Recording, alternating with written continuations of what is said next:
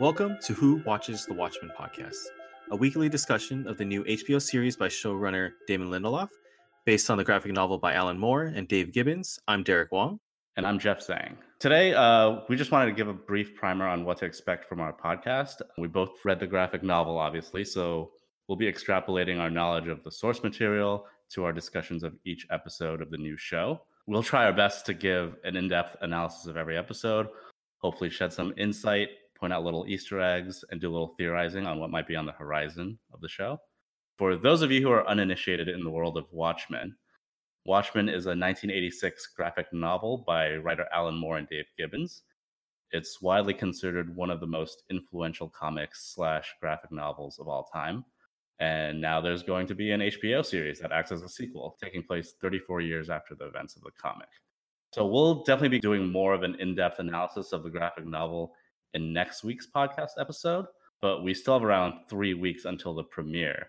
Before we dive deep into the graphic novel or the film adaptation, I think this is a great opportunity to take this episode and talk about our expectations for the show.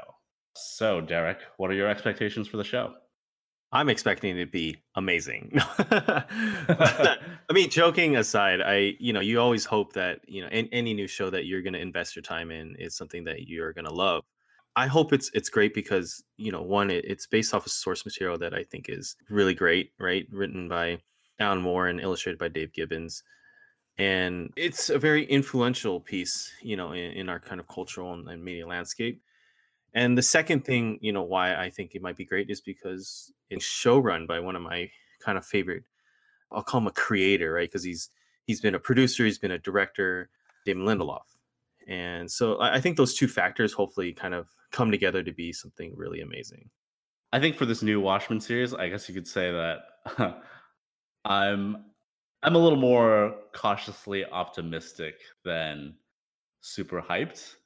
And I think the optimistic side is the same as yours. I, I really like Damon Lindelof and I'm super excited that he's involved. But my cautious side is due more to the adaptability and like the difficult nature of the source material. So like Alan Moore doesn't particularly like adaptations of his work. The work of Watchmen is largely viewed as unadaptable. And I also think it's like a widely misunderstood comic. So there I'm just a little more hesitant, but we'll we'll see how it we'll see how it turns out. I mean, um, we can always retitle the podcast, right? To who hate watches the Watchmen if it if it's bad. Um, we could, we could, we could definitely change our title if we need to. I would prefer not to. I'm, I'm, I really hope this is good, but we always have that have that option. Uh, you know, I, I usually tend to like you know HBO shows that I invest my time in. So I, I think they, you know, it's in itself HBO or uh, themselves as uh, a production, you know, uh, conglomerate. I don't know what you want to call it.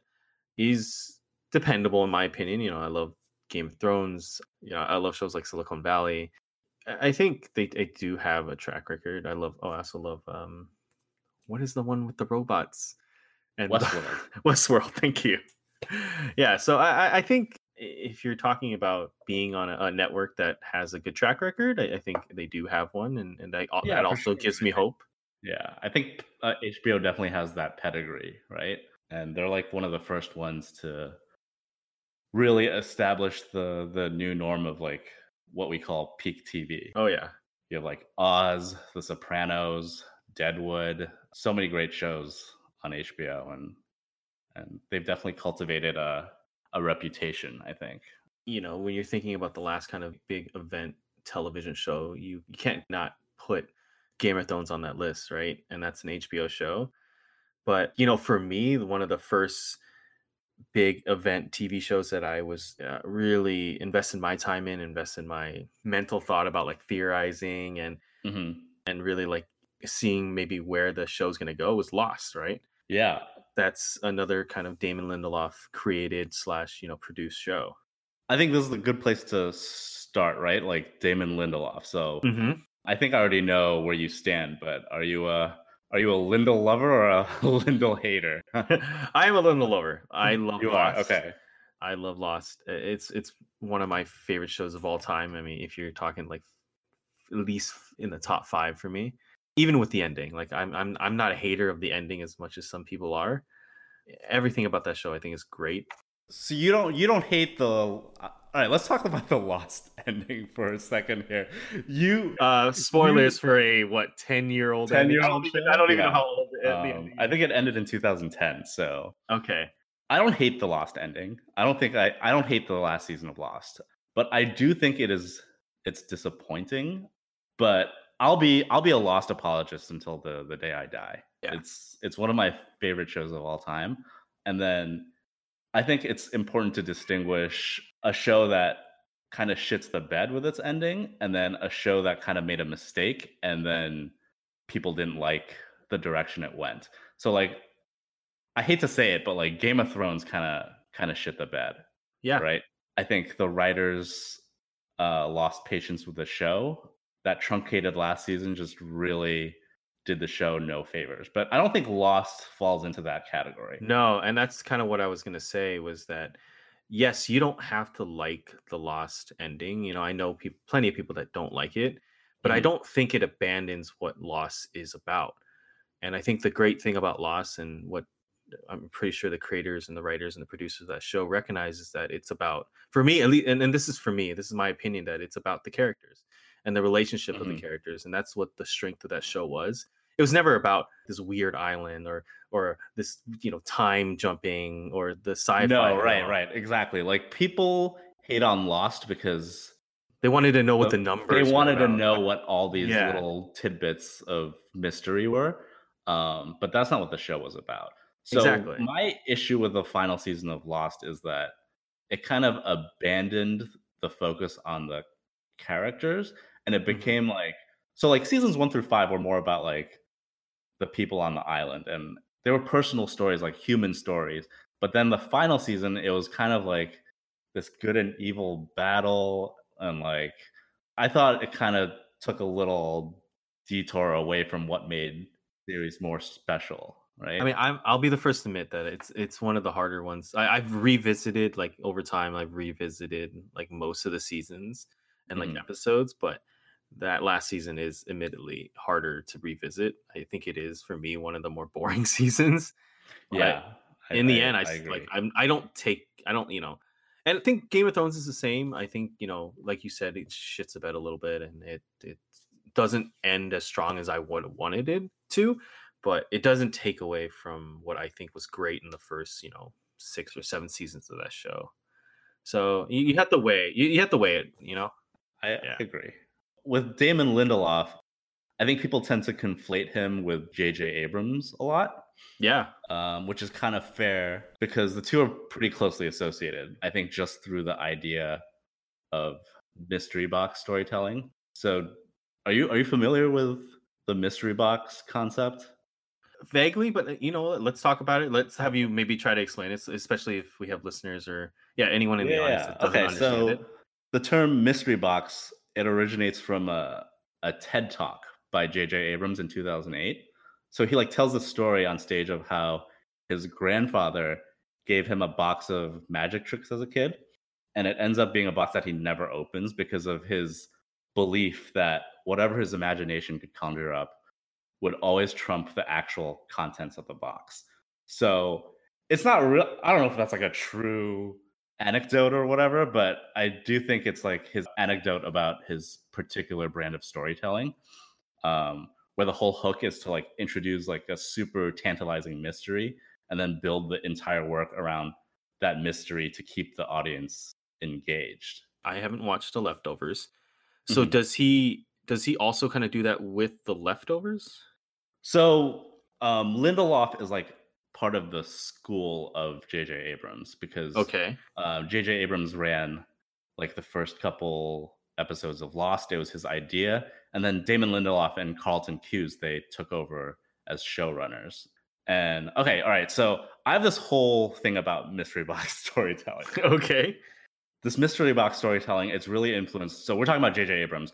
It's really influenced like his entire body of work. So like on the TV front, you have Alias, Lost, Mhm. Fringe, and then with like movies, you have like Cloverfield, Star Trek reboot, Mission Impossible Three, Super Eight. They're all like these uh these shows or movies that like build around central mysteries and just really getting people really engaged. hmm So here's my thing. I guess you can call it like the grand mystery box unification theory. So like there's a whole spate of creators and writers who are part of the JJ Abrams school of storytelling and they either took over showrunning duties for him on a TV show or like a movie franchise from him hmm or they're just like closely associated with him by project. And I use like a school analogy because you either flunk out of the school or you graduate, and it's like a whole spectrum of people who are associated with him. So, like on the flunking side, you have Roberto Orci and Alex Kurtzman, who did Amazing Spider Man 2, Star Trek Into Darkness, and like the Mummy reboot. And my thing is that Damon Lindelof is the only person to graduate from this mystery box school. And that also includes J.J. Abrams himself, who I don't think has graduated from his own school that he. but I think Damon, Damon Lindelof graduated from that school with the leftovers. But you've never seen the leftovers, right? no, no. Don't ruin it. Maybe one day I. I'm not. I'm not going to ruin it. I won't. I won't ruin it. I'm just going to say that he learned all the lessons that he could from Lost and applied it to the leftovers, and and it's just a much more mature version of of Lost. I think. So seeing how or knowing, at least in your opinion, knowing how good the leftovers is. Well, actually, that's that is a question. Do you do you think the leftovers is really good? Oh, I think. Uh, I think the leftovers is one of the all timers. It's. Oh, okay. I think it's pretty much flawless from beginning to end. I mean, the first season might drag a little bit, but I think it's it lasted the perfect amount of time and the focus was on the characters from beginning to end. And then the biggest thing is that yes, there's like a central mystery to that show, but that mystery didn't matter at all. So as as leftovers being as good as it is, in your opinion, so does that make you more hopeful for this show? I think it does. I think it makes me a lot more hopeful just because all right, like Damon Lindelof his his filmography and like his work leftovers aside is is a little shaky, I guess, but he's very ambitious, right? Well, let's let's talk a little bit about some of the films that he's associated with, right? Uh, Right. 2009 Star Trek, right? Uh, 2011 uh, Cowboys and Aliens. He was a Mhm. writer on Prometheus. Uh, he was a writer on uh, writer and producer on Star Trek Into Darkness. Writer on World War Z. Writer and producer on Tomorrowland. You know, so like you said, maybe not the best track record. I mean, I think the only movie that I really genuinely like in this kind of bunch is the rebooted 2009 Star Trek, Mhm. which he wasn't a writer; he was only a producer. So that might say something too. Yeah, they're they're all ambitious projects, right? Can't really knock him for trying his hand at all of these ambitious projects. And he's like one of the most, I want to say, like self-effacing guys in Hollywood. He'll like openly admit to his faults, um, like where he comes up short. I think. I think like after the end of Lost, he like he deleted his Twitter and like for a while his twitter thing was like oh i'm one of the idiots behind lost uh that was his little profile so i mean he knows how to take his lumps and and i think he's he stuck the landing on the leftovers so well that that just gives me like a lot of hope for for the watchmen series you know, I haven't watched Leftovers, but having talked to people or knowing people that have watched it, that's that's all I hear too. Is that it's a, really great show that I should watch. Just that alone gives me hope. Not knowing actually having Right. watched the show, but knowing that you know people that I uh, that I trust with their opinions likes it. You know. I don't know anyone else who's watched the leftovers Oh really? my wife and myself so um Yeah, I have a couple friends that have watched it. You know, like that's something that they they took. Up. Like I I really stuck with Game of Thrones and and Westworld, but then I had other friends kind of like latch on to like the leftovers and some of the other shows on HBO, and they latched onto those and they said they loved it. And I just like, oh, I have so much investment Yeah, yeah. in these other shows that I don't really want to invest in this show at the I moment. know. It's it's a short investment though. It's three It's only three 10 seasons. episode seasons, Yeah. so Yeah, I know. It's it's like one of those shows like on my list, and I'm like, I really, really should just do it. So talking about Damon Lindelof also is uh, what what also kind of gives me hope is that he is he is admittedly a fan of this work, right? Yes. The funny thing is, I pulled out my my old like Watchmen graphic novel um, paper bound, and because Mhm. I, I was you know starting to read read read it again so that I'm prepared for you know our talks and and you know kind of watching this show. And I noticed that on the back, he's actually quoted on my my paperback copy of Watchmen. So this must be before before this was even an idea. Oh yeah, because I got this back. Uh, so, admittedly, I did not read this until I knew that the Watchmen movie was going to come out. So Okay. I, I was like, okay, I want to get into this property. I want to read the actual graphic novel before I watch the movie. So I, that's when I bought the paperback version. So I bought this probably in like sometime in 2008 or 2009 before Okay. the movie came out. He so he wrote a forward for the he didn't write graphic a novel. forward. He just he's like Oh. quoted. He's It was like, like, a blurb on the back. He's like quoted on the back, and I'll just read it. It's real short. It yeah, says, yeah, please. The greatest piece of popular fiction ever produced. So he he definitely has a really high opinion of this work, right? Mhm. And that is something that gives me hope. You know, you always want someone that I think admires the work and really under. Hopefully, that means they also understand the work. I hope so. I think he understands the work. And he he also has the same concerns as you. You know, I've heard him, you know, doing interviews or uh, uh, read that you know he's also aware that you know Alan Moore has is is you know famous for not really wanting to attach his name to any adaptations and and not really Right. endorsing any adaptations. So he understands that. He understands that fully before going in and actually taking this as a as a project on its on onto himself, right? hmm Um, so I don't know if you've you've read the same article that I did, which is like a super clickbaity article, um, where the headline was like, "Oh, Damon Lindelof tells Alan Moore, fuck you," or whatever. No, I didn't read that. That didn't. I did not read that one. Um, so it's clearly like a clickbait article where it seems like, oh, Damon Lindelof hates Alan Moore, and he's like, oh, fuck you, I'm gonna make this series no matter what. Um, but as is the nature of clickbait, that is not what the article actually is, because he's talking about like how Alan Moore is. Yeah. Alan Moore's mentality of like doing whatever the hell he wants. He relates the story of where Alan Moore tells, oh, the creatives of Superman or Swamp Thing that he's going to do whatever he wants with the property. So like in the interview, Damon Lindelof is like, so in the in the spirit of Alan Moore, I'm going to say, fuck you, Alan Moore. I'm going to do this show anyway. So like it's much more loving and like tongue in cheek than I, I just think clickbait is ridiculous. It's No, it So- is. It is.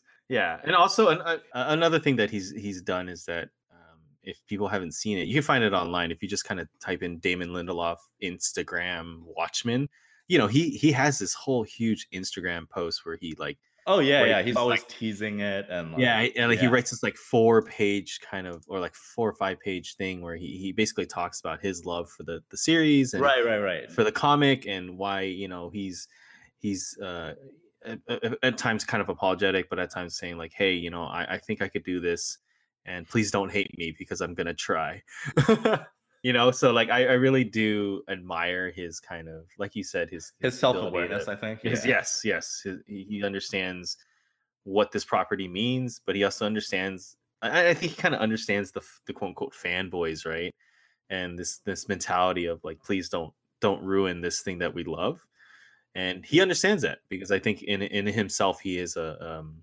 someone who is a fan someone who admires this work and someone who wants to do justice by it right so let's dive into the trailers for the new hbo show watchmen uh, so there's been at least two main trailers that I've seen kind of released. One was during Comic Con, and one was a couple weeks later, or it was only a couple weeks ago that the second trailer was released. And the second trailer, I think, has a little bit more plot details.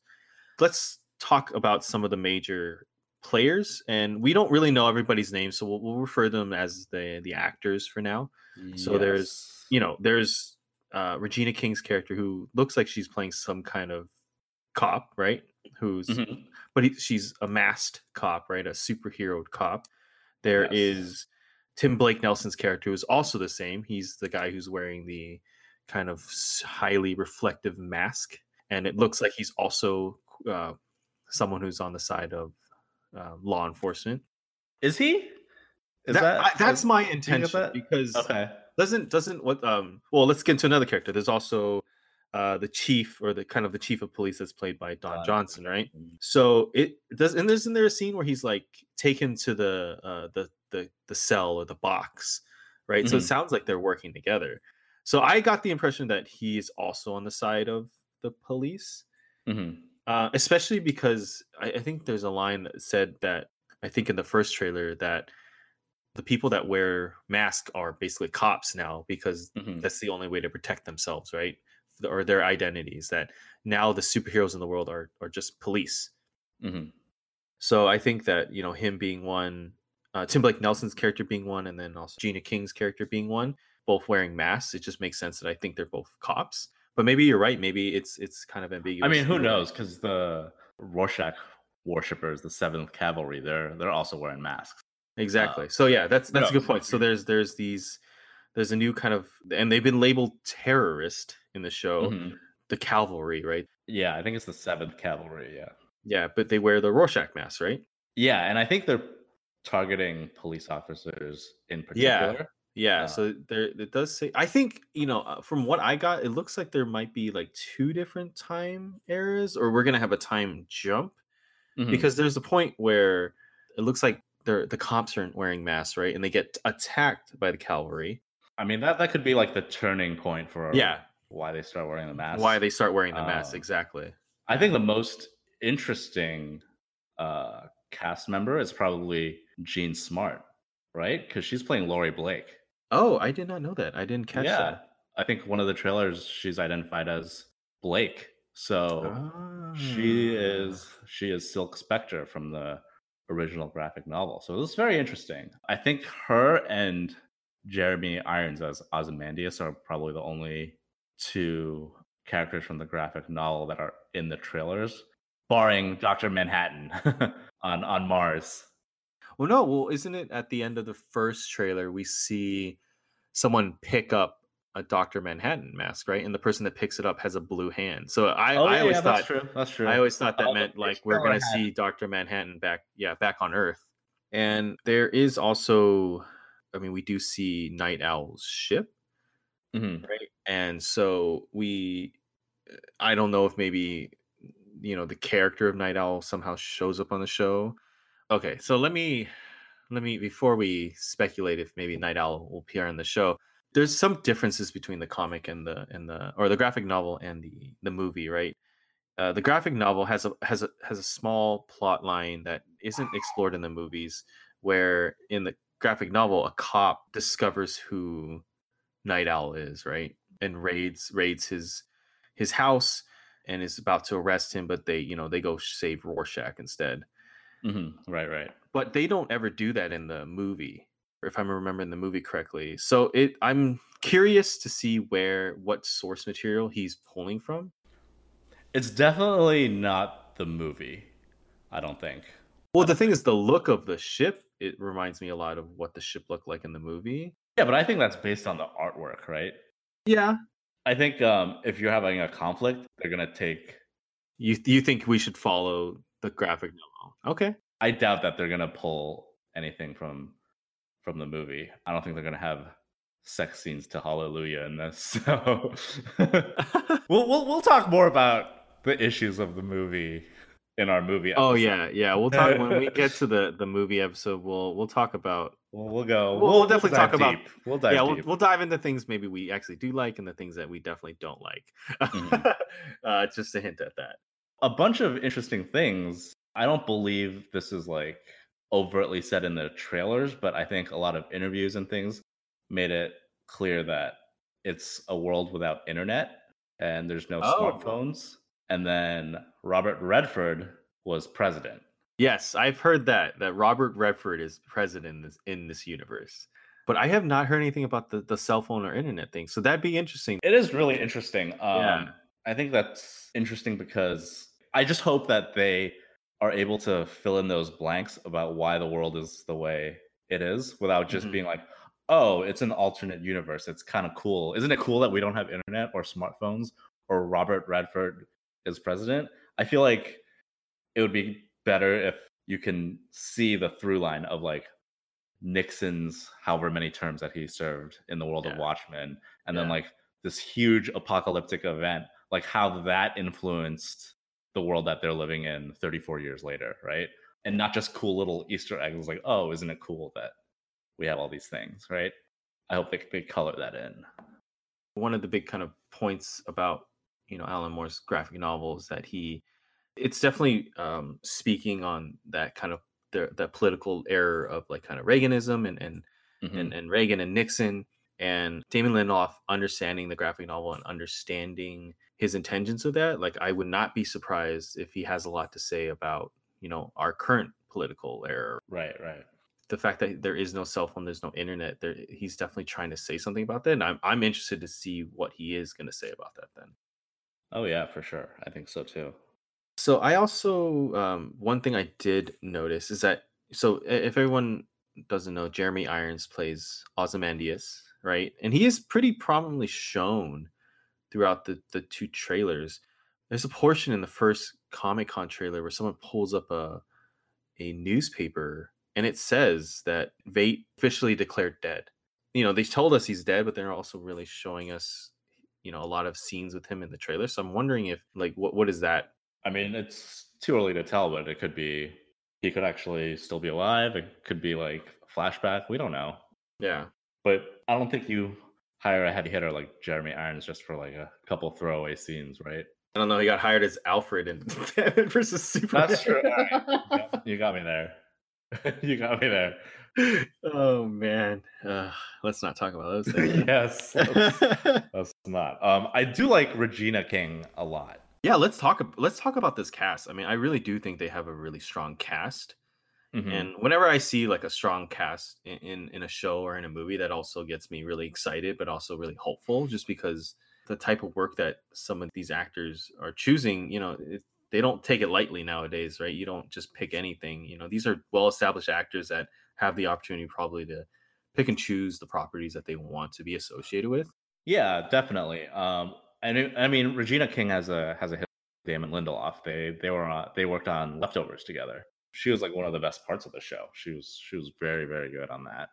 And now she she has even more clout. She is now Oscar winning actress Regina King. Um, she won for uh, what? Uh, if Beale Street could talk. Yeah, so it definitely does bring some, depending on if you care about that stuff or not. I mean, A little little more- gravitas. yeah, a little gravitas, a little credibility to to the work. But yeah, I I mean, just in general, I'm very excited about the show. Watching the trailers again, you know, has me kind of watching the trailers, reading the graphic novel, and then I mean, I think all of it kind of coming together has has got me really excited.